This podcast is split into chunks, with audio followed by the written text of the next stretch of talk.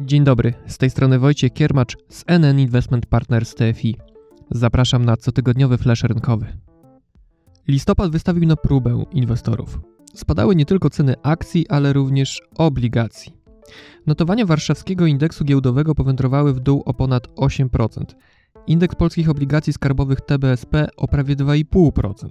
Jakby tego było mało, spadały ceny surowców energetycznych w obawie przed nowym wariantem koronawirusa i złota w związku z przewidywaniami, że amerykański bank centralny będzie szybciej podnosić stopy procentowe.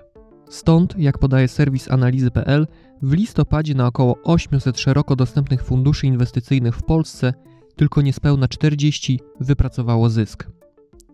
Takie miesiące są raczej wyjątkiem od reguły. Posłużę się tu przykładem średnich wyników dla funduszy akcji polskich i funduszy polskich papierów skarbowych publikowanych przez wspomniany serwis. Gdy fundusze akcji polskich o uniwersalnej strategii w miesiąc spadały o więcej niż 5%, tak jak to miało miejsce w listopadzie, fundusze polskich obligacji skarbowych w ponad 80% przypadków wypracowywały dodatnie stopy zwrotu.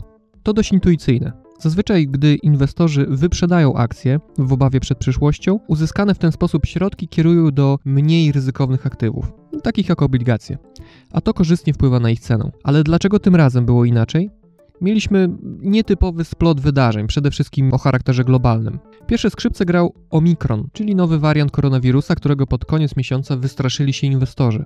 Niewiele o nim wiadomo, dlatego rośnie ryzyko powrotu mocniejszych ograniczeń i lockdownów, co oczywiście niekorzystnie wpłynęłoby na biznes wielu spółek, w tym tych notowanych na giełdach. Teoretycznie taki scenariusz powinien sprzyjać obligacjom. Kapitał powinien uciekać do bezpiecznych przystani. Poniekąd tak się stało. Pod koniec miesiąca rentowności obligacji nieco spadły, czyli ich ceny wzrosły. Jednak patrząc szerzej, pierwsze skrzypce gra inflacja. Przybiera na sile w zasadzie na całym świecie. A gdy inflacja szybko rośnie, rosną też oczekiwania, że dotychczas hojne banki centralne będą przykręcać śrubę, ograniczać tak zwane drukowanie pieniędzy i podwyższać stopy procentowe.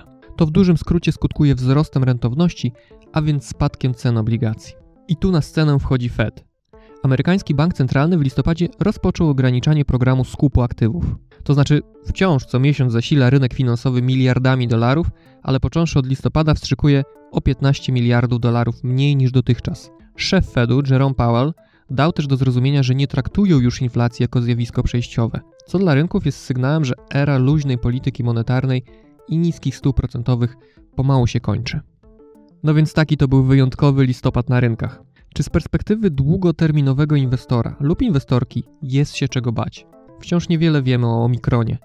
BioNTech co prawda poinformował, że w pełni zaszczepione osoby powinny mieć wysoki poziom ochrony przed ciężkim przebyciem COVID w tym wariancie, ale wiele krajów wprowadza obostrzenia w obawie przed nową odmianą wirusa.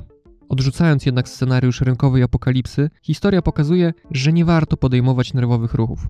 To znaczy wypłacać środków w czasie korekt, no, zwłaszcza po to, żeby wrócić w czasie rynkowej górki. W takich momentach po prostu trzeba mieć plan i się go trzymać. Pomaga sama świadomość tego, że rynki mogą i na pewno jeszcze nie raz będą się wahać i przechodzić gorsze okresy. Warto odpowiedzieć sobie na pytanie, jakie ryzyko jestem w stanie podjąć i jakiej stopy zwrotu oczekuję w zamian. A żeby to wspomniane ryzyko zminimalizować, można dywersyfikować aktywa. Na przykład wybierając kilka funduszy inwestycyjnych o odmiennych strategiach akcji, obligacji czy mieszanej. Pomocne jest również regularne odkładanie mniejszych kwot, zamiast czekanie na dołek, żeby wejść ze wszystkimi oszczędnościami naraz. Na koniec Główny Urząd Statystyczny podał najnowsze dane o inflacji konsumenckiej w Polsce.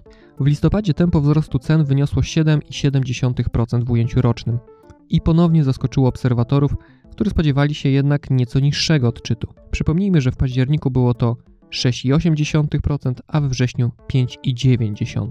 Ekonomiści z ING Banku Śląskiego spodziewają się szczytu inflacji na poziomie 8,5% jeszcze w grudniu i wzrostu stóp procentowych NBP docelowo do 3%.